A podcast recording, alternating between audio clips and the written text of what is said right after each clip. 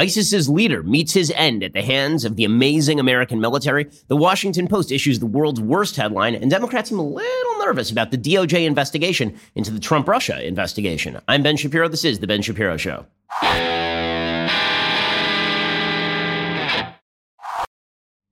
The Ben Shapiro Show is sponsored by ExpressVPN. Protect your online privacy today at expressvpn.com slash Ben. Well, it is wonderful, wonderful news today. Wonderful news. Al-Baghdadi, who is the leader of ISIS, Abu Bakr al-Baghdadi, is dead at the age of 48. And he didn't die of natural causes, which is great. I don't want him to die of natural causes. I want him to suffer. I wanted things to be very terrible for him.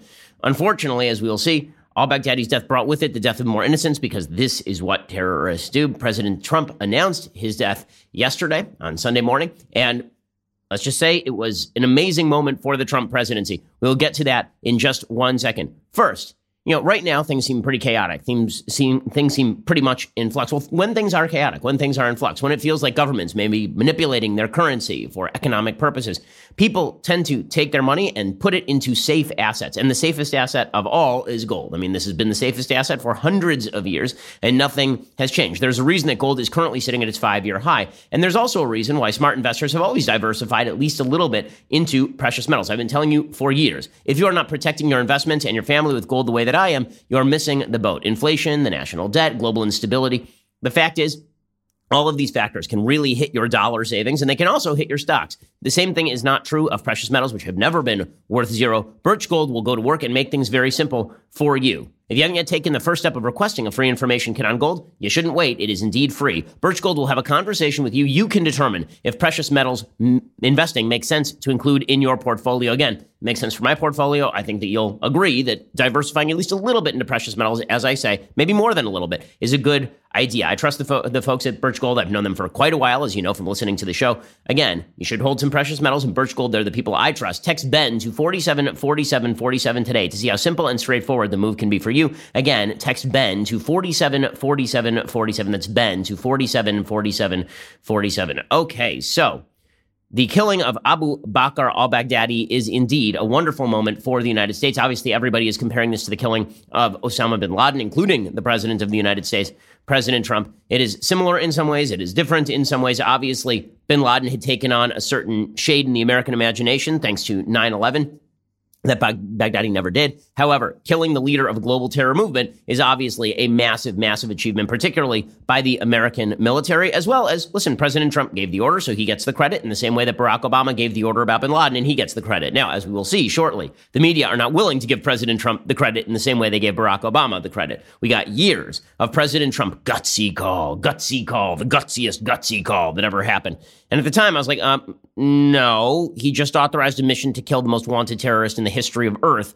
So, not super gutsy, especially considering the circumstances surrounding it. But, you know, listen, he got, he got credit. He was the president of the United States. And then, obviously, he ran on that. And Joe Biden, who's now running again in 2016, Joe Biden in 2012 repeatedly went to rallies and said Detroit is dead, uh, bin Laden is dead, and Detroit is alive. That was one of their slogans, right? Bin Laden is dead, Detroit is alive as we'll see, the media very angry at President Trump today. Why are they very angry at President Trump? Well, because President Trump. So that means they're going to attempt to draw back on the victory, pretend that it wasn't that big a deal, suggest that, in fact, it'll be counterproductive in a variety of ways. They're suggesting also that President Trump, his policies are undercut by the killing of Baghdadi. They're trying to suggest, of course, that President Trump really doesn't get credit for any of this stuff. And don't you remember how honorable Barack Obama was in his announcement? Don't you remember all of that? And don't worry, we'll go through all of it because the fact is, Trump's announcement yesterday was pretty fantastic. And there are a lot of people who are on top of President Trump, specifically because Trump was very graphic about how al Baghdadi was killed. Good. Good. I'm glad. The guy's a piece of crap. Not only was he a piece of crap, people who would join the Islamic State should know that this is how they will die if they join the Islamic State at the hands of the American military, cowering in fear and shame and pathetic self pitying mewling. This is how they will go. They will go with an American gun coming for them. And not only that, they should know that their leadership are a bunch of cowards. They should know that because the fact is that unfortunately in the terror world, it is the perception of the strong horse that drives people to join terror groups. If people think that the leadership of terror groups are a bunch of pathetic cowards who murder innocent children, their own innocent children, well, maybe that would change the math a little bit. We'll get to all that in just a second. First, here are the actual details. According to the UK Daily Mail, ISIS leader Abu Bakr al Baghdadi was killed when he detonated his suicide vest as U.S. Army Special Ops forces closed in on his hideout in northwestern Syria. Between 50 and 70 members of the U.S. Army Delta Force and Rangers flew in on six helicopters and surrounded al Baghdadi during the overnight raid on Syria's Idlib province, an, an official source told Fox News. Details about the raid are still emerging as officials conduct biometric tests on evidence collected from the site. An unverified video reportedly showed the moment al Baghdadi was killed along with his three children because evil pieces of garbage like Baghdadi aren't going to go into hell alone. I mean, presumably his kids will not go to hell because they were innocent in all of this, but he brought them with him into this, wherever he was, this cave, and then blew himself up along with his three young children because a piece of human feces. President Trump held a morning press conference on Sunday and confirmed that Baghdadi, quote unquote, died like a dog. Defense Secretary Mark Esper said there were two minor injuries to U.S. soldiers after Trump indicated that U.S. K 9 was injured as well. So here is what President Trump had to say about the operation. He was watching this from the Situation Room. The White House did release a photo from the Situation Room, very much like the photo released of Barack Obama watching the raid on the bin Laden compound in Pakistan. Uh, when bin Laden was killed in 2012, I believe it was 2011. In any case, here was here was President Trump's statement last night. Last night, the United States brought the world's number one terrorist leader to justice. Abu Bakr al-Baghdadi is dead. He was the founder and leader of ISIS, the most ruthless and violent terror organization anywhere in the world. The United States has been searching for Baghdadi for many years. Capturing or killing Baghdadi has been the top national security priority of my administration. U.S. Special Operations Forces executed a dangerous and daring nighttime raid in northwestern Syria and accomplished their mission in grand style. Okay, well, there's the president announcing what exactly happened. The president also, of course, giving the credit to the U.S. military, which is where the credit belongs. He then goes on to describe exactly what happened. And a lot of people in the media are very upset that he described all of the details of the operation. Frankly, I think it's a good thing. I think that, again, terrorists should know that if you attack American citizens, if you fight American allies, if you forcibly convert people or behead them, that the U.S. military is coming for you, and it ain't going to be pretty. The greatest fighting force in the history of the world will come for you, and you will meet your end the same way that bin Laden did and Baghdadi did. Here's President Trump getting pretty detailed and pretty graphic about what happened. Good for him. The U.S. personnel were incredible. I got to watch much of it. No personnel were lost in the operation while a large number of Baghdadi's fighters and companions were killed with him. He died after running into a dead end tunnel, whimpering and crying and screaming all the way. The compound had been cleared by this time, with people either surrendering or being shot and killed. Good. Good. So there are a lot of people very upset with Trump saying this. Oh, he was whimpering and crying. How could Trump say this sort of thing? Why didn't he treat him with a modicum of honor? You remember this in the aftermath of the bin Laden killing. There's a lot of talk about what happened to bin Laden's body, and President Obama announced that it had been dropped at sea and that it had been put out at sea because out of respect because he didn't want to make a martyr out of him. Okay, this is the opposite of making a martyr out of somebody. When you say that the person was a coward, when you say that the person was just a ridiculous wretch of a human being who was crying and screaming and mewling as he went out. Okay, people were saying, well, this is going to drive ISIS to new heights. First of all, you don't need to piss off ISIS. Okay, the fact is, ISIS, they're kind of famous for not liking Americans and Westerners. I don't think that you need to actually push ISIS in order to attack the West. You know, maybe a, a slight upswing in terror in the aftermath of a killing like this. That is sort of natural because whenever you kill a major terror leader, then the group wants to show that it is not in fact defunct. But it's not Trump's words that are going to do that. Is the absolute it's, it's, the killing of Baghdadi that would presumably result in this kind of brief upswing in terror. But it does great damage to take out their leader, and yes, it does great damage also to point out that the person was a pathetic coward. President Trump then went in, into even greater detail about all of this, talking about the children and what Baghdadi did at his very end. Eleven young children were moved out of the house and are uninjured. The only ones remaining were Baghdadi in the tunnel, and he had dragged three of his young children with him. They were led to certain death. He reached the end of the tunnel as our dogs chased him down. He ignited his vest, killing himself and the three children. His body was mutilated by the blast. The tunnel had caved in on it, in addition. But test results gave certain, immediate, and totally positive identification. It was him. Okay, and President Trump then continued. This was the theme. Okay, the main theme of his address was what a pathetic coward Baghdadi was. He came back to this theme later. He talked about Baghdadi as a sick and depraved man, which of course he certainly, certainly was. He was a sick and depraved man, and now he's gone.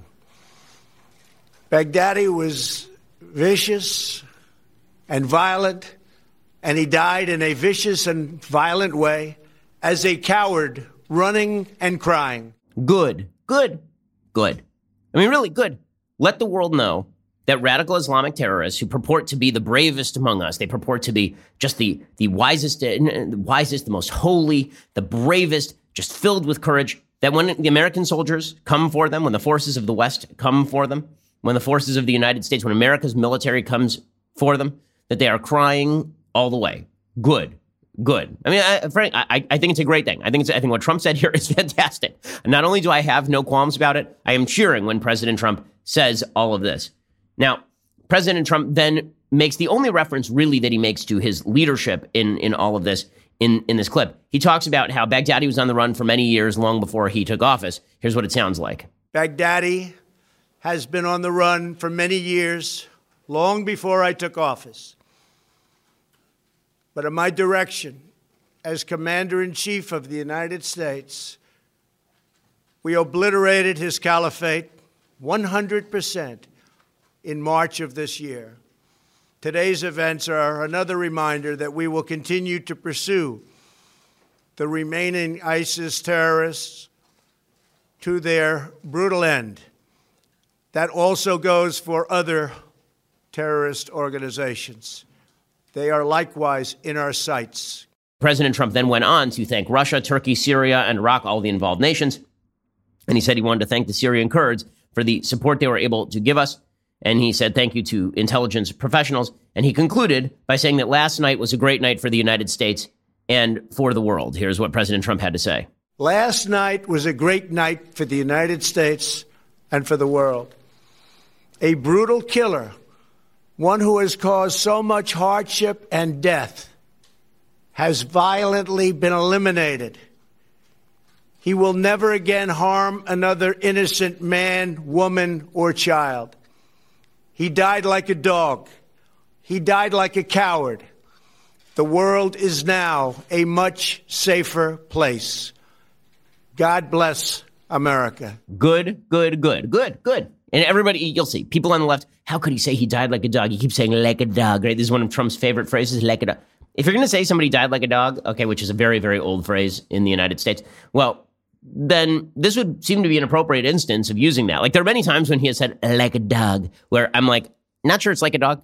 In this particular case, I'm with it, man. I'm all in. I'm in eh, good is a person who not only deserved to die, the person deserved to die in the worst possible way. This person was a piece of debris. This person was a speck on the shoe of humanity. And President Trump deriding him after his death is more than well deserved. It is more than well deserved. Okay, in just a second, we're going to get to the press's reaction to this. Suffice I should say they are less enthused than I am overall about the death of Baghdadi. They're downplaying it. They're saying that Trump really wasn't responsible for it. And we'll contrast that with what they had to say about Osama bin Laden because it is pretty telling about the journalisming of the mainstream media. We'll get to that in just one second. First, you know what Baghdadi could have used aside from a place to hide and not being a horrible terrorist? He could have used some life insurance because the fact is that when you die, everybody needs life insurance. If you want to properly provide for your family, you need life insurance. You do. Most people need 10 times the life insurance coverage they get through their job, even if your job is providing life insurance which means that your employer life insurance is probably leaving you underinsured. And this is where Policy Genius comes in. Policy Genius is the easy way to shop for a life insurance plan that is not tied to your job. In minutes, you can compare quotes from top insurers and find your best price. Once you apply, the Policy Genius team will then handle all the paperwork as well as the red tape. The life insurance you buy through Policy Genius, it stays with you even if you leave your job. And Policy Genius doesn't just make it easy to buy life insurance.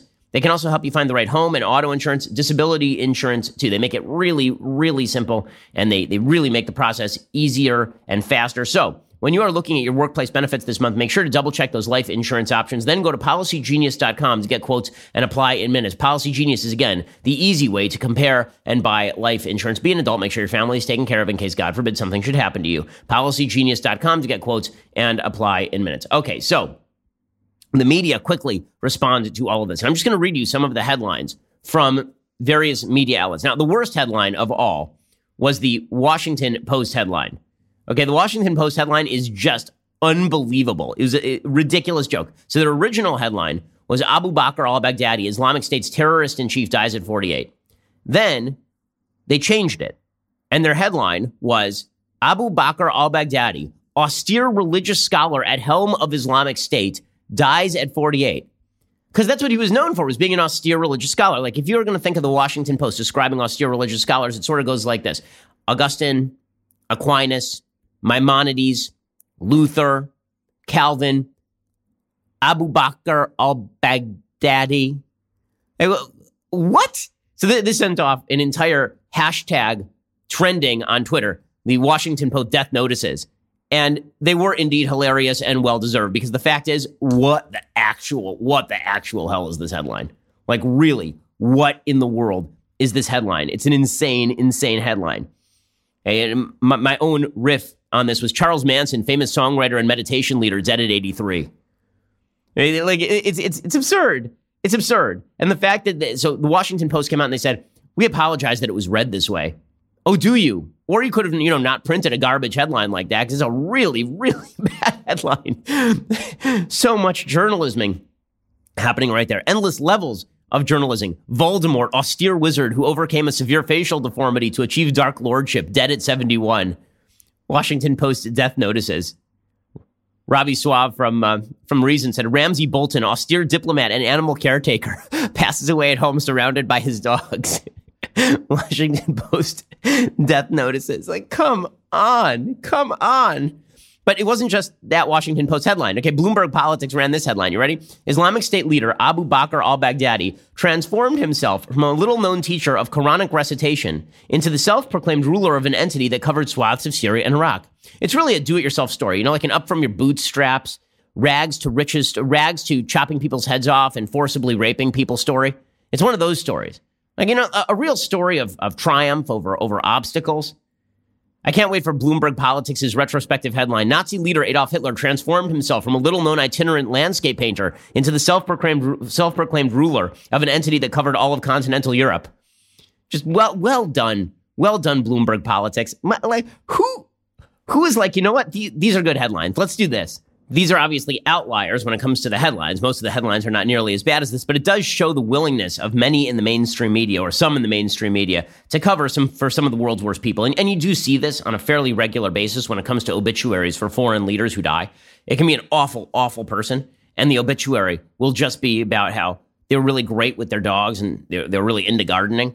And then when it's like an American politician, then it's like, well, this was a shaded character we really have to look into. Uh, like somehow you'll end up with Mao and Ronald Reagan in the same basket from obit writers in the mainstream media sometimes. It's, it's, that's a bit of an exaggeration, but not much of one. Okay, but here are the more mainstream headlines, and you can see what the media are trying to do here. Now, remember, the coverage when Barack Obama ordered the mission that ended in the death of Osama bin Laden was universally glowing. Universally glowing, right? The hashtag gutsy call trended. So it wasn't about the amazing, amazing U.S. military and what they did in that bin Laden raid. Right? This one is here's my view when it comes to these sorts of killings. I really do believe that it's more about the unbelievable, incredible level of skill and precision and morality of the American military than it is about the commander in chief at any time that one of these things happens. Because it seems to me that one of the easiest jobs as commander in chief is to say, look, there's the world's leading terrorist, go kill him. Right? That seems like a fairly easy job. And as far as the idea that, you know, if the mission goes wrong, the president pays the price for all of that, that's true. But the president pays the price for everything that goes wrong. How many opportunities the, does the president have to take out Osama bin Laden or Abu Bakr al Baghdadi? That's not to diminish the presidential level of risk that is taken when you order one of these operations. But if I'm going to lay credit anywhere, it's at the feet of the people who actually go in and double tap bin Laden. It's going to be at the feet of the people who actually chase Abu Bakr al Baghdadi into a cave in the middle of a, of a firefight and watch as he blows himself sky high, right? Th- those are the people who really, to me, deserve nearly all of the credit. They have bravery I don't. They have bravery that the presidents don't. I mean, th- th- like they're the ones who are in the line of fire. And it always sort of annoyed me when the media covered the Obama bin Laden thing as though Obama had rappelled down the side of a helicopter, personally gone in there and blown away and, and blown away bin Laden. Like it, it always annoyed me. So I'm not really fond of that sort of coverage on either side when it comes to any president. With that said, if you're going to give that coverage to Obama, you certainly have to give that sort of coverage to Trump. But that is not what the media are doing. Today, the media have all sorts of qualms. Amazing. Who could have predicted? They have all sorts of qualms about Trump's announcement. They have qualms about the operation. They have qualms about the fact that Trump gave a shout out to Russia and to and to the Turks and to the Syrian Kurds. They, they have all sorts of issues today. Issues they never had with with Uh, with the killing of Osama bin Laden. That was an unmitigated win for the United States that ended the threat of Al Qaeda, according to many in the media. It was all about President Obama making the strong, gutsy, incredible. Again, hashtag gutsy call trended for like a week. For like a week. Right? It was, it, and, and to pretend that the Obama campaign in 2012 did not take advantage of that is to ignore history. It was literally their campaign slogan. Their campaign slogan was Detroit is alive and bin Laden is dead. It was repeated at nearly every rally for a year. So as you'll see, the media are very angry at Trump because they say, oh, Trump's making political hay out of this. Yes, he's the president. So did Barack Obama. Okay, they all are. You mean you mean he's going to make hay out of a out of a massive foreign policy win, the killing of the leading terrorist on earth? No, no, you don't say. But suddenly the media are very, very upset about all this. Now, let me just I'm just going to read you the headlines from the New York Times and the Washington Post today. So the chief headline is Leader of Islamic State dies in commando raid U.S. says. And that's not a terrible headline. I mean, normally you'd want it to be a little bit more active than that, meaning, you know, U.S. U.S. raids ISIS compound leader kills self. But but in any case, it's not a bad headline. It's true. Okay, then we get to then, then we get to the other headlines, and they are all editorial. They are all editorial. Okay, Trump knew of plans for the raid when he pulled troops from Syria. The president's abrupt troop withdrawal complicated the Pentagon's plans, forcing it to accelerate the risky operation, military officials said. So, in other words, the only reason this operation happened is because of Trump's screwed up Syria policy. Otherwise, we could have waited, it would have been safer. Now, I don't remember people saying that Barack Obama's troop drawdown in Afghanistan and botchery of a foreign policy made our mission in Pakistan more difficult. I don't remember that in the aftermath. Maybe I'm forgetting, but I don't remember that sort of headline from the New York Times. This is all the New York Times, the day after the, the killing of bin Laden. Then there's Trump heralds success of mission seeking al Baghdadi. And then it says, though Mr. al Baghdadi never loomed in the American psyche like Osama bin Laden, he proved to be tenacious and dangerous enemy to the United States and its allies. So immediately they're making that comparison to, to bin Laden, of course. Then they say the raid was a victory built on factors Trump derides. Ah, you see, Trump really shouldn't be able to take any credit for the victory because Trump doesn't like any of the things that led to the victory. You see, they say the president cast the successful mission as validation of his disengagement strategy, but it required intelligence agencies and allies he has spurned.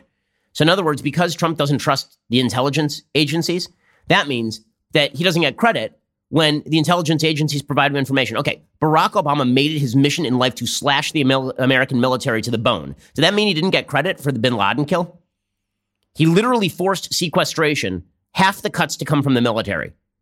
There has not been a president in my lifetime who hated the American military and its growth the way that Barack Obama did. I mean, he really didn't like the American military on a sort of gut level. I mean, he was constantly talking. I mean, he going way back in his career, early in, in his campaign in 2008, he talked about American uh, American policy in Afghanistan, air raiding villages and killing children.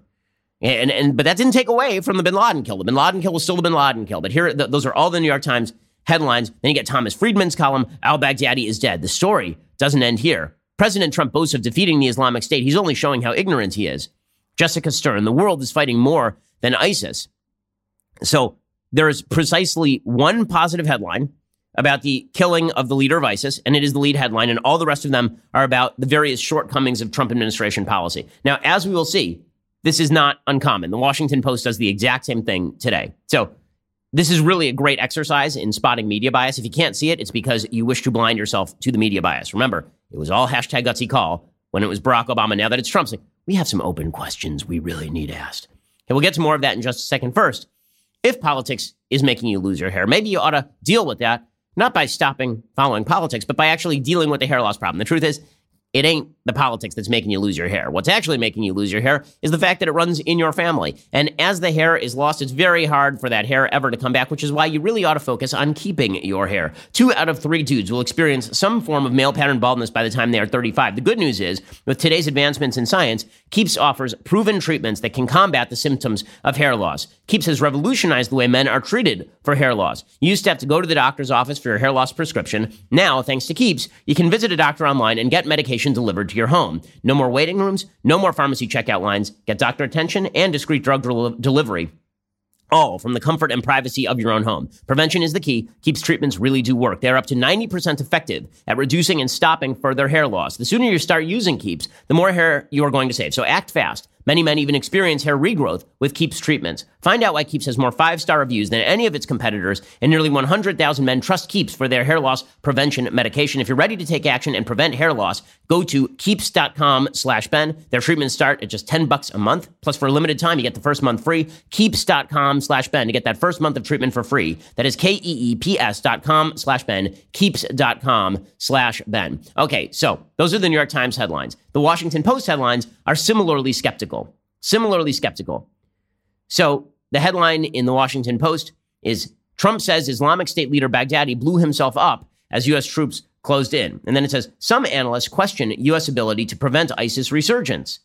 Oh, you, so you, you mean you're going to ask like bigger questions than just Baghdadi's dead, so that doesn't end it? Okay, literally, the Obama campaign was run on the premise that Al Qaeda was basically defeated and that ISIS was the JV team in 2012. It was run on this premise. And the media didn't have any serious questions about any of that. There were some of us who were pointing out that killing bin Laden didn't actually end the terror threat from Al Qaeda. But it was a big win, obviously. The fact is, the Washington Post had none of those questions. I think it's an okay question, honestly. Like, okay, you killed the leader of, of ISIS, does that end? That's a fine question. But the Washington Post, I, I, do not remember any of these places running headlines the day after the bin Laden kill going, well, you know, that didn't defeat Al Qaeda, did it? That didn't defeat Al Qaeda. And then it says, in creating spectacle around Baghdadi's death, Trump departs from Obama's more measured tone on bin Laden. That's the headline, right? Trump departs from Obama. Obama was so measured about bin Laden. He was so he was so even keel about bin Laden in creating spectacle around Baghdadi because we know Obama never created spectacle about bin Laden's death. No spectacle at all. I mean, aside from every campaign rally for the next year and a half, no spectacle, none. And what I most remember about the bin Laden speech Uh, Obama's announcement of the bin Laden speech, what I really do remember is how self effacing Barack Obama was. I remember him just like putting it all on the American military. Oh, wait, that's not what I remember at all. What I remember him doing is basically getting up there and suggesting over and over and over that he deserved full credit for the bin Laden kill because it was really, really kind of about him. Then, last August, after years of painstaking work by our intelligence community, I was briefed on a possible lead to bin Laden. It was far from certain and it took many months to run this thread to ground. I met repeatedly with my national security team as we developed more information about the possibility that we had located bin Laden hiding within a compound deep inside Pakistan. And finally, last week, I determined that we had enough intelligence to take action and authorized an operation to get Osama bin Laden and bring him to justice. Today, at my direction, the United States launched a targeted operation against that compound in Abbottabad, Pakistan. Hey, you, you hear Obama in that clip? A lot of me there, right? A lot of Obama. You might say that he was creating a spectacle around bin Laden's death. You might say that. You might say that Barack, listen, that's his prerogative. He was the president when, when bin Laden was killed. But let's be straight about this. Barack Obama was not shy exactly about the about the killing of Osama bin Laden. He wasn't shy and retiring. And by the way, I'm old enough to remember also that for all the talk about Barack Obama's gutsy call, there were multiple reports that Barack Obama canceled the operation to kill bin Laden on three separate occasions before finally approving the May 2nd, 2011 Navy SEAL mission. There's a book by Richard Miniter writing that Obama canceled the mission in January 2011, again in February, a third time in March. And then there were reports that he had been asked on like a Thursday to approve the raid, and then he waited for days on end to approve the raid. So, you know, all, all the talk about the, the gutsy call, but the media didn't have any of those questions. It was a gutsy call. He got the credit. And by the way, he did deserve the credit. He finally made the right call. He finally made the right call, so he gets the credit. But I'm just going to point out that the media had none of these questions about any of this stuff. the skeptical treatment of the Baghdadi death by the people on the left, all of whom are like, yeah, we're all celebrating today. But it contrasts very strongly with the Bin Laden's dead. It's all about, look, it justifies his entire foreign policy. Ever, n- n- did anybody worry, like James Clapper, who was the head of, of Obama's, he was director of national intelligence, James Clapper. He was worrying over the weekend that Baghdadi's death could actually galvanize ISIS. Just, I'm wondering, when he was serving in the Obama administration, did he have those same worries when bin Laden was killed? A huge uh, symbolic meaning for taking out uh, Baghdadi, uh, who has been uh, uh, a target for, for some time. I think what's going to be interesting is to the extent to which this negatively affects ISIS, or does it galvanize ISIS, the remnants of ISIS, which still survives uh, as an ideology and has franchises in other places besides Syria. So probably we shouldn't have killed him. Probably shouldn't have killed him. You know, might galvanize ISIS other places. Probably should have let him just like keep living over there and everything would have been okay. Ambassador Dana Smith, who was the Obama ambassador to Qatar, she had a long thread talking about how terrible it was that Trump used this sort of language to describe the death of, of Baghdadi. She said, This gruesome, vivid, and probably exaggerated description of dogs chasing down Baghdadi will endanger our personnel in the region. When bin Laden was killed, we were careful to be clear he had been given a proper Muslim burial, not because we gave a damn about him, but because it was important for our relationships in the region and safety. Also, it's how America rolls with honor. We don't delight in death like the terrorists do. This description is horrifying. Should go without saying, but to be perfectly clear, I'm remarking on the presser, not on the actual operation. The killing of Baghdadi was unquestionably good and necessary.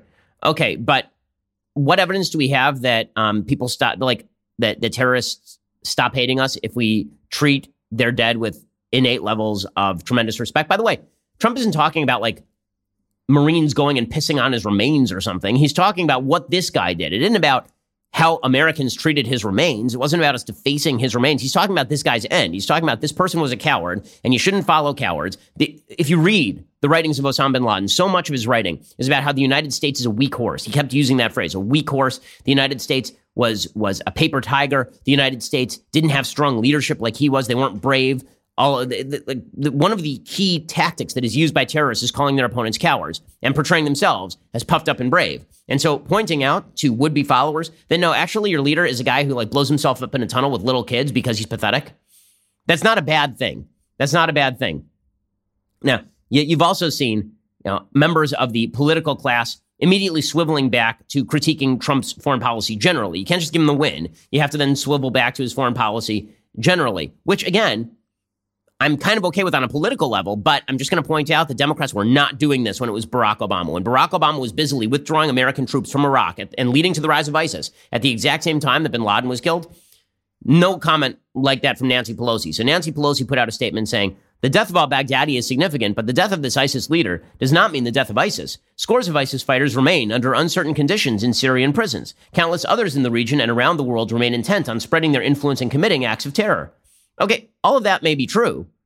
I, I, kind of I agree with the assessment, but there is something deeply ironic about the Democrats swiveling from the kill of a major terrorist leader over to well, President Trump's generalized foreign policy is bad because they were not willing. Uh, I, rem- I remember this. I remember it vividly. When Republicans said the same thing about bin Laden in 2011, it was, oh, well, it's just because you can't appreciate the genius of Obama. It's because you don't like Obama. You just can't give him the win. Why can't you just give him the win?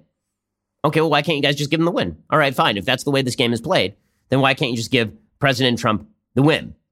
And we're going to give you some more details of the actual raid. There's a pretty good report in the New York Times by Eric Schmitt, Helene Cooper, and Julian Barnes talking about how exactly this whole thing went down. We'll get to that in just one second. First, the fact is that it is very difficult to keep track of your business. You know, we run a business here at Daily Wire. We've got over 100 employees, and you really have to know your business in and out. You have to know when you're in growth mode. You have to know when you're in cutback mode. You have to know every single detail of how your business works. If you don't know your numbers, you don't know your business. But the problem that growing businesses have, and that very often keeps them from knowing their numbers, is this hodgepodge of business systems that is out there. This is why you need NetSuite by Oracle. It's the business management software that handles every aspect of your business in an easy to use cloud platform, giving you the visibility and control that you actually need to grow. This is really important to handling how your business works. With NetSuite, you have time, money, and unneeded headaches. You save them by managing sales, finance, and accounting, orders, and HR instantly right from your desktop or phone. That is why NetSuite is the world's number one cloud business system. If you want to know everything down to the most minute granular detail about your business, you really can't afford to use anything else. Right now, NetSuite is offering you valuable insights with a free guide, seven key strategies to grow your profits at netsuite.com slash Shapiro. That's netsuite.com slash Shapiro, N-E-T-S-U-I-T-E dot com slash Shapiro, and download that free guide, seven key strategies to grow your profits, netsuite.com slash Shapiro. Go check them out right now. Okay, in just one second, we'll give you some more details on the actual on the actual raid on the Baghdadi compounds and the death of Abu Bakr, uh, Bakr al Baghdadi, which again is a major win for the United States. First, you have to go and subscribe over at dailywire.com. When you do, for $9.99 a month, you get a subscription that brings you all sorts of goodies, including full access to our Daily Wire's amazing app. It's here. It's fantastic. If you're a subscriber, you can access all of our content, including articles, shows, and more straight from the app. All access subscribers get our new exclusive discussion features where they can interact directly with hosts, writers, and other special guests. The app is available on Apple and Android, so download today, become a subscriber, and come join the fun. It really is fantastic. Also, when you subscribe and you do the 99 year the 99 bucks a year thing, you also get this the very greatest in all beverage vessels, that leftist tears hot or cold tumbler. Apparently, some of the editors of the Washington Post are filling mine today because my goodness, that was a terrible headline. Go check out all of these aforementioned glories at dailywire.com. We are the largest, fastest growing conservative podcast and radio show in the nation.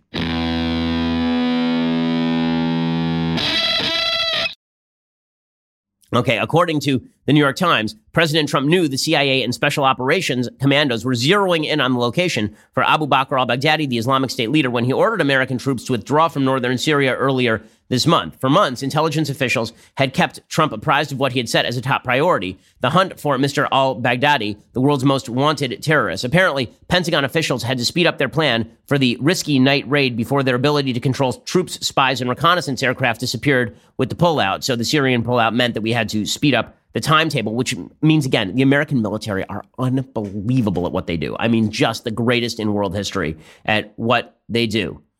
More than a half dozen Pentagon military intelligence and counterterrorism officials provided a chronology of the raid. The planning for the raid began this past summer when the CIA first got surprising information about al Baghdadi's general location in a village deep inside a part of northwestern Syria controlled by rival Al Qaeda groups. The information came after the arrest and interrogation of one of Mr. al Baghdadi's wives and a courier, two American officials said. Armed with that initial tip, the CIA worked closely with Iraqi and Kurdish intelligence officials in Iraq and Syria to identify more precisely al Baghdadi's whereabouts and to put spies in place to monitor his periodic movements. American officials said the Kurds continued to provide information to the CIA on al Baghdadi's location even after Trump's decision to withdraw American troops left the Syrian Kurds to confront the Turkish offensive alone. The Syrian and Iraqi Kurds, according to one official, provided more intelligence for the raid than any other single country. According to a Syrian engineer who spoke with villagers living near the raid site, al Baghdadi had sought shelter in the home of Abu Muhammad Salama, a commander of another extremist group, Huras al Din. The commander's fate in that raid and the precise nature of his relationship to al Baghdadi are not clear. As the Army's elite Delta Force commando unit began drawing up and rehearsing plans to conduct the mission to kill or capture the ISIS leader, they knew they faced formidable hurdles. The location was deep inside territory controlled by Al Qaeda. The skies over that part of the country were controlled by Syria and Russia. The military called off missions at least twice at the last minute.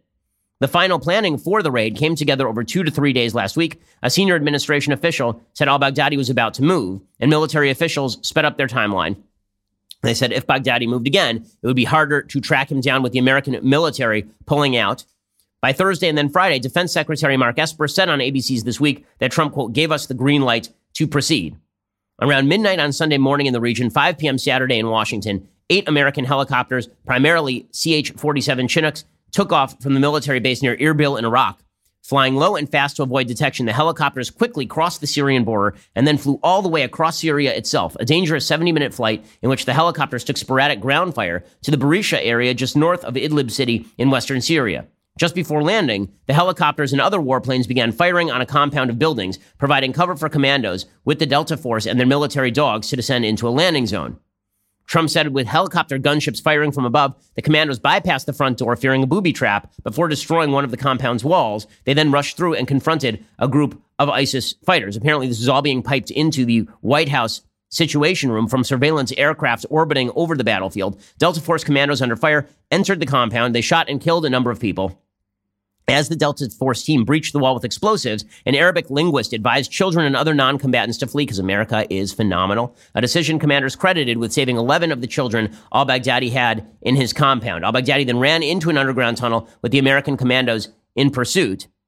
Trump said that the ISIS leader took three children with him, presumably to use as human shield, because this is what terrorists do. This is why, whenever you hear about the United States negotiating with the Taliban or Israel negotiating with Hezbollah or Hamas or the Palestinian Authority or Islamic Jihad, remember that al Baghdadi is fairly typical of terrorists, a person who uses human shields this way, including children.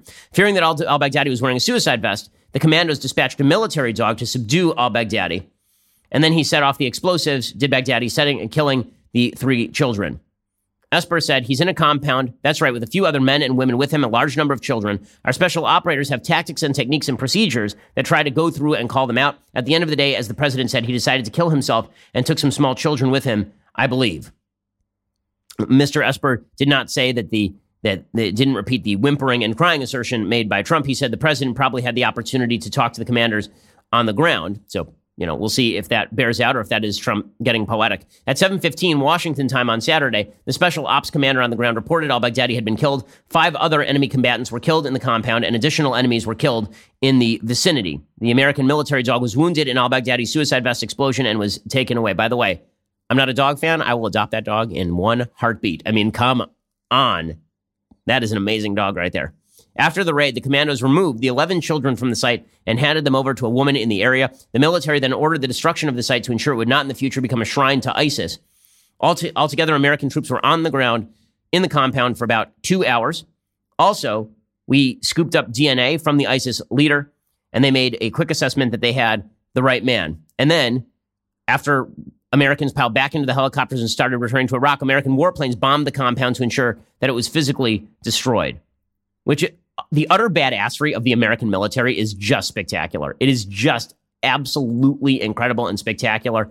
And freedom has no better friend and and tyranny no worse enemy than the American military. I mean, do not F with the American military is the end of that particular story. Wow, wow, wow. Okay. Meanwhile, over the weekend, there, there was some talk about impeachment gate 2019, but a lot of the talk actually was about this other investigation that is going on. Late in the week, it broke that the Trump DOJ was opening a criminal investigation, apparently, into Trump Russia investigation itself, into the origins of the Trump Russia investigation, trying to figure out how it was that all of this bad information profused the American intelligence services, how the American intelligence services used that information. Did they violate the law in the use of that information to go after members of the Trump campaign. And you can see Democrats are pretty nervous about all of this stuff. Democrats are immediately trying to delegitimize the investigation. Now, it's again, it's funny.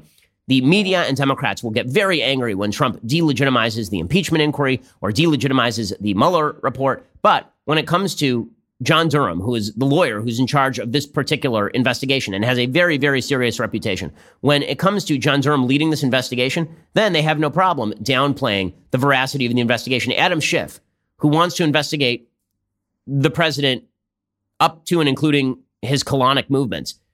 Adam Schiff suddenly has a real problem when it comes to this investigation. He says you can assign good people, and it's still an illegitimate investigation.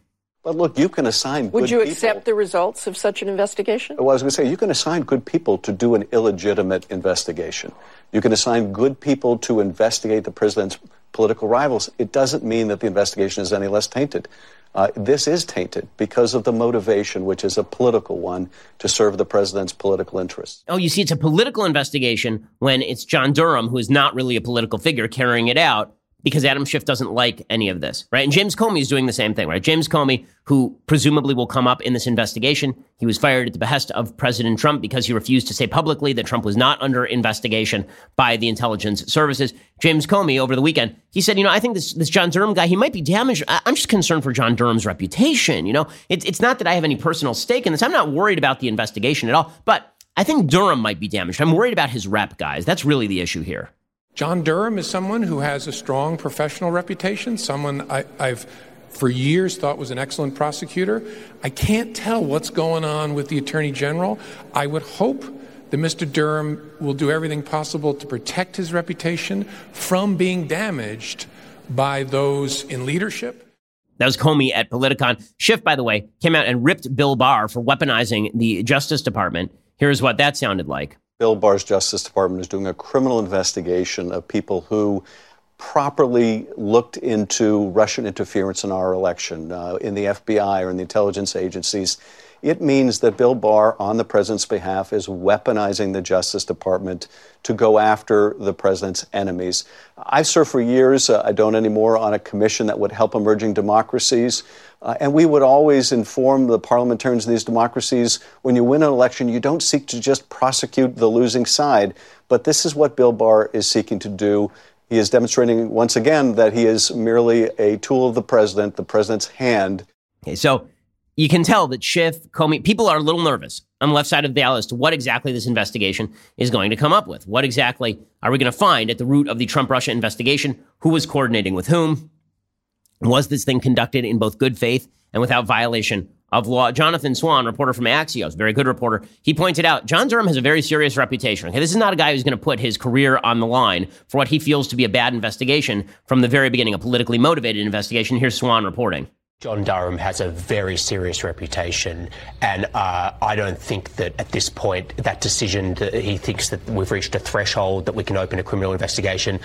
My guess, based on his reputation, is that was based on facts. We don't know what that criminal aspect is. It could be a leak investigation. It could be something to do with classified information. We saw a lot. Okay, so so again, Swan is correct. This is a serious investigation. I think Democrats are a little bit worried about it. Meanwhile, the media continued to run with impeachment gate 2019. The latest breaking news in that story is that apparently, apparently, Sondland, the uh, the uh, Gordon Sondland, the U.S. ambassador to the EU, apparently told House committees that he believed that Ukraine agreed to open investigation into Burisma Group and into alleged 2016 election interference was a condition for a White House meeting between Trump and Ukrainian President Vladimir Zelensky, according to Sondland's lawyer. Now, that is different from what Sondland had said in his text messages with Bill Taylor, who was the highest ranking American official in Ukraine. In those text messages, Taylor had said, This feels like a quid pro quo. And Sondland said, No, no, no, this is no quid pro quo. But the question is not really whether it's a quid pro quo. The question is whether it is an illicit quid pro quo. And I laid out that entire theory of the case, whether the quid pro quo itself was illicit. What exactly was Trump requesting? Was he trying to investigate the miasma of Ukrainian corruption that he was very upset about because of 2016? Or was it more about getting Joe Biden and trying to push the Ukrainian government into investigating an American citizen? Is that really what was at the crux of all of this? I tend to believe not. I tend to believe the first story, but the media are jumping all over this. The White House has taken the bizarre line that there was no quid pro quo at all, which is a line I don't think is, is really effective at this point. Very early on in this investigation, I said it's not clear there was a quid pro quo, specifically because there were multiple reports that Ukraine didn't even know it had been deprived of military aid. Then, as time went on, it became clearer that Ukraine knew that it had been deprived of military aid. And also, it became clear that they wanted a meeting with President Trump that they weren't getting. Yes, there was a quid pro quo. The question is, again, whether it was an illicit quid pro quo.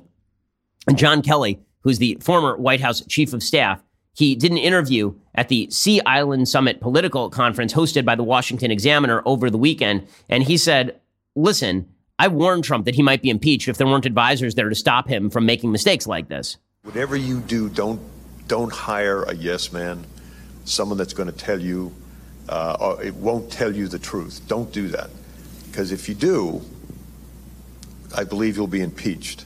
Okay, and the, the thing that, that Kelly is saying there is not that he believes that President Trump is constantly violating the law. He believes that he needs people around him to inform him where the legal limits are, when something is a good idea, when something is a bad idea. And frankly, I think that Kelly is not wrong here. I mean, the fact is that if there had been someone around Trump saying, no, you're not allowed to outsource your Ukrainian foreign policy to Rudy Giuliani, stop this nonsense. If there had been someone around Trump saying, you know, you really shouldn't try to investigate what's going on in Ukraine via wild rumors being fed to you by your personal lawyer, Right? Maybe Trump wouldn't have listened, but it would have been good to have somebody. And Kelly said, I regret resigning because of all of that. He said that he, he wishes that there had been somebody who was there telling Trump no. And then Trump immediately fired back. He gave a statement to CNN. And he said, John Kelly never said that. He never said anything like that because Kelly said that he told Trump not to hire a yes man. He, uh, Trump said, John Kelly never said that. He never said anything like that. If he would have said that, it would have thrown him out of the office. He just wants to come back into the action like everybody else does which is a, a very weird, like he doesn't want back into the White House. And then the White House press secretary, Stephanie Grisham, she said, I worked with John Kelly and he was totally unequipped to handle the genius of our great president. well, that is not a good way to rebut charges that you have surrounded yourself with yes people, by the way. If somebody says you surround yourself with yes people and you're like, Here is my spokesperson who will say that you are totally unequipped to handle my great genius. Not the world's best rebuttal there from President Trump. Again, does this mean that Trump is guilty of impeachable offenses? No, it doesn't. It means that Trump is more likely to run directly into sinkholes, political sinkholes, when there is no one there to hold him back. Does that mean that he purposely ran into the sinkhole? Does it mean that he should be? No. It just means it would have been good to have somebody saying to him no. Right? That would have been a useful, useful thing. Okay, time for a quick thing I like and then a quick thing that I hate. So, quick thing that I like today. So, there are a lot of long rides. We're, we're here in Israel still. It's been a fantastic, phenomenal trip. Gotten a lot of opportunities to go to some really cool places. Yesterday, went to Masada with the kids. Well, that means that we do have a driver over here for security reasons.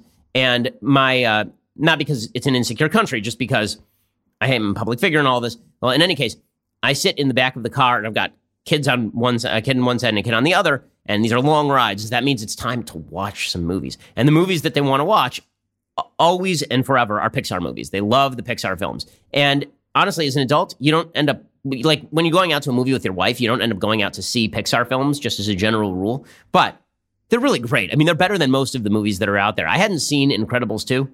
It's really good and really funny. So if you're looking for a great movie to watch with your kids tonight, Incredibles 2 would be the movie. It really is like I've I laughed harder at Incredibles 2 than I've laughed at any comedy that I've seen in the last 5 years because it really is except for maybe the death the death of Stalin. It's really it's really good. Here's a little bit of the trailer for Incredibles 2. Did you wash your hands? With soap? Did you dry them? What? Is this all vegetables? Who wanted all vegetables? I did. So, are we going to talk about it? What? The elephant in the room. What elephant? Mom's new job. Okay, so it's it's a little bit it's a little bit scary for for little kids. Like my my three year old's a little bit scared by it, not too much because the the villain in it has kind of a scary voice and a scary look. But the all the stuff with the little baby with the with superpowers is pretty phenomenal. And it also has like half the cast of Breaking Bad, which is kind of hilarious. Like it's it's got the guy who plays uh, Saul, uh, like Better Call Saul. It's got Mike Ehrmantraut. So if you, if it, it's it's got this weird crossover. So it, it's it's a lot of fun. Go check it out. Totally worth the watch. Incredibles 2. Okay, time for a quick thing that I hate. So President Trump visited the Nationals game last night, and at this Nationals game he was roundly booed, which is not a shock at all. I mean, he's in Washington, D.C. The crowd at the Washington Nationals game is going to be profoundly anti Trump. They were cheering the American troops. They were booing President Trump. And this, of course, became a national news story. Oh, they booed the president of the United States. And yeah, yeah, you know what? If Barack Obama had gone to a Houston Astros game in the middle of the of his presidency, presumably he would have been booed as well. It's not really uh, it's, it's not really a national news story, but it is a story because obviously whenever the president is booed like that, it's not a good look. I will say that the day that you kill one of the world's leading terrorists to get booted a ballpark is uh, you know, it's a weird it's a weird thing from fans. It's a very weird thing from fans. But you know, politics is politics. I sort of get it. What is ridiculous, what is purely ridiculous, is the is Saturday Night Live. So Saturday Night Live literally did a skit on Saturday night. I mean, you want to talk about bad timing? Saturday Night Live did a skit on Saturday night in which they thanked Trump. He had a ter- had a terrorist, someone playing a terrorist, thanking Trump for bringing jobs back to ISIS the day before, the morning before Trump announced the killing of al Baghdadi. So here was this SNL skit. Who's next? You, sir, please. Oh, so thank great you. to see a young Trump supporter. Oh, thank you. Thank you, Mr. President. Thank you. And uh, where are you from? Son, New Mexico? ISIS. Yeah, I was a prisoner in Syria until last week when you freed me. So uh, I just wanted to say thank you for bringing jobs back Oh. to ISIS. And I promise that I will make ISIS great again. Woo! Terrific. What a great guy. ISIS is Yeah, and then we killed. Uh, not, by the way, we didn't just kill Baghdadi over the weekend. We also killed his right hand man. We had a there, there was a uh, I think we hit him with a Hellfire missile, which is a hell of a way to go. So bringing jobs back to ISIS, uh, some bad timing there from Saturday Night Live. Okay, we will be back here a little bit later today with two additional hours of celebratory content because I mean, hey, it's a great day in America and the West when you kill the world's leading terrorist. That's a pretty good thing. We'll be back here later today to talk about it. I'm Ben Shapiro. This is the Ben Shapiro Show. If you enjoyed this episode, don't forget to subscribe. And if you want to help spread the word, please give us a five star review and tell your friends to subscribe too. We're available on Apple Podcasts, Spotify, and wherever you listen to podcasts. Also, be sure to check out the other Daily Wire podcasts, including The Andrew Klavan Show, The Michael Knowles Show, and The Matt Walsh Show. Thanks for listening. The Ben Shapiro Show is produced by Robert Sterling, directed by Mike Joyner, executive producer Jeremy Boring, senior producer Jonathan Hay. Our supervising producer is Mathis Glover, and our technical producer is Austin Stevens. Assistant director Pavel Lydowski, edited by Adam Sayevitz. Audio is mixed by Mike Coromina. Hair and makeup is by Jesua Olvera. Production assistant Nick Sheehan. The Ben Shapiro Show is a Daily Wire production. Copyright Daily Wire 2019. Hey, everybody, it's Andrew Klavan, host of The Andrew Klavan Show. You know, some people are depressed because the American Republic is collapsing, the end of days is approaching, and the moon has turned to blood. But on The Andrew Klavan Show, that's where the fun just gets started. So come on over to The Andrew Klavan Show and laugh your way through the apocalypse with me, Andrew Klavan.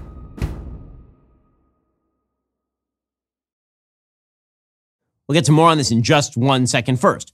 Pure Talk believes in American values, and that free should mean, you know, like free. So when you switch to Pure Talk today, you'll get a free Samsung 5G smartphone. There's no four line requirement, no activation fee, just a free Samsung that's built to last with a rugged screen, quick charging battery, and top tier data security. Qualifying plans start at just 35 bucks a month for unlimited talk, text, 15 gigs of data, and a mobile hotspot. Pure Talk gives you phenomenal coverage on America's most dependable 5G network. It's the same coverage you know and love, but for half the price of the other guys. The average family saves almost $1,000 a year. So, I challenge you to choose a company that actually doesn't hate your guts and shares your values. Let Pure Talk's expert U.S. customer service team help you make the switch today. Go to puretalk.com slash Shapiro to claim your eligibility for your free brand new Samsung 5G smartphone and start saving on wireless today. Again, go to puretalk.com slash Shapiro to switch to my cell phone company. I've been using them for years. They're fantastic. You'll love them as well. Go to puretalk.com slash Shapiro and claim your eligibility on that free brand new Samsung 5G smartphone. Start saving.